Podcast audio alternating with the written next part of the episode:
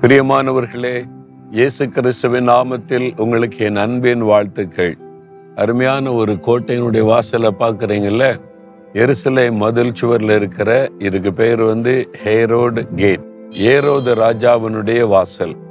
ஏரோது இயேசுவின் நாட்களில் இங்கே ராஜாவாக இருந்தார்.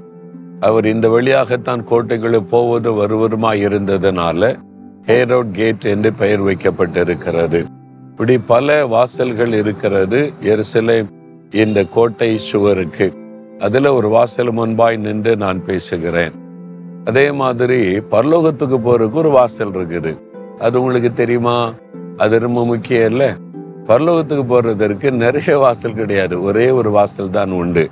அது எந்த வாசல்? யோவான் பத்தாதிகார் ஒன்பதாம் வசனத்துல இயேசு சொல்லுகிறார் நானே வாசல் என் வழியாய் ஒருவன் உட்பிரவேசித்தால் அவன் ரட்சிக்கப்படுவான் என்று ஆண்டு சொல்றார்.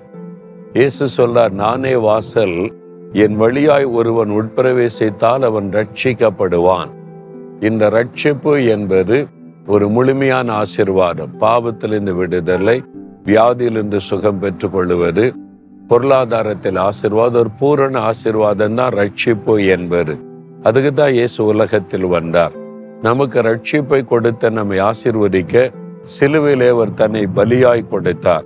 அதனால அவர் மூலமாகத்தான் நமக்கு ரட்சிப்பு உண்டாக முடியும். அதனால தான் அவர்தான் பரலோகத்திற்கு ஒரே ஒரு வாசல்.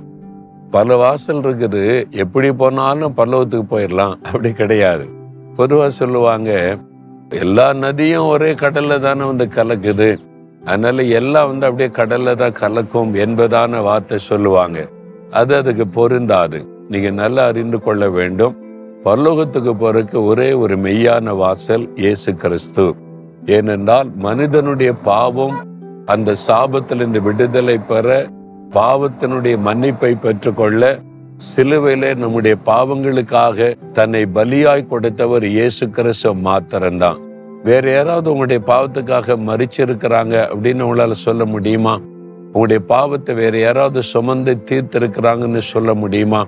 வேறு யாராவது உங்களுக்கு பதிலாக பழியை ஏற்றுக்கொண்டு மறித்திருக்கிறாங்க உயிரோடு எழும்பி இருக்கிறாங்கன்னு சொல்ல முடியுமா? இல்ல உலகத்தில் ஒரே ஒருவர் தான் அவர் பரிசுத்தமாய் வாழ்ந்து தன் பரிசுத்தமுள்ள ரத்தத்தை சிந்தி மறித்து உயிர்த்தெழுந்தவர். அதனால் அவர் மேல விசுவாசம் வைத்தா நீங்க ரட்சிக்கப்படுவீங்க ஒரு நாள் இந்த உலகத்துல ஓட்டத்தை முடித்தால் பரலோக ராஜ்யத்துல பிரவேசிப்பீங்க. அவர்தான் வாசல். இந்த அனுபவத்தோடு வாழ்வதுதான் ஒரு சந்தோஷமான மகிழ்ச்சியான வாழ்க்கை. உங்களுக்கு இந்த சந்தோஷம் இருக்கா? இல்லாட்டா இன்றைக்கு? இயேசுவை என்னையும் ரட்சியும். நானும் மரணத்திற்கு பிறகு பரலோக ராஜ்யத்துல வந்து மகிழ்ந்திருக்கணும். அப்படின்னு சொல்லி கேளுங்க. அந்த பாக்கியத்தை இயேசு உங்களுக்கு தருவார். இதுவரைக்கும் அந்த அனுபவத்தை பெற்றுக்கொள்ளாட்டா இருதயத்துல கை வைத்து செவிங்க இயேசுவே நீர் பரலோகத்திற்கு வாசலாய் இருக்கிறதற்காக ஸ்தோத்திரம். நான் அந்த பரலோக பாக்கியத்தை பெற்றுக்கொள்ள உம்முடைய ரட்சிப்பை எனக்கு அருளி ஆசிர்வதியும். யார் யார் என்னை ரட்சிக்கப்படவில்லையோ அவங்க எல்லாம் ரட்சிக்கப்பட்டு இந்த அனுபவத்தை பெற்றுக்கொள்ள அருள் செய்வீராக. இயேசுவின் நாமத்தில் ஆசிர்வதித்து ஜெபிக்கிறேன் பிதாவே. ஆமேன் ஆமேன்.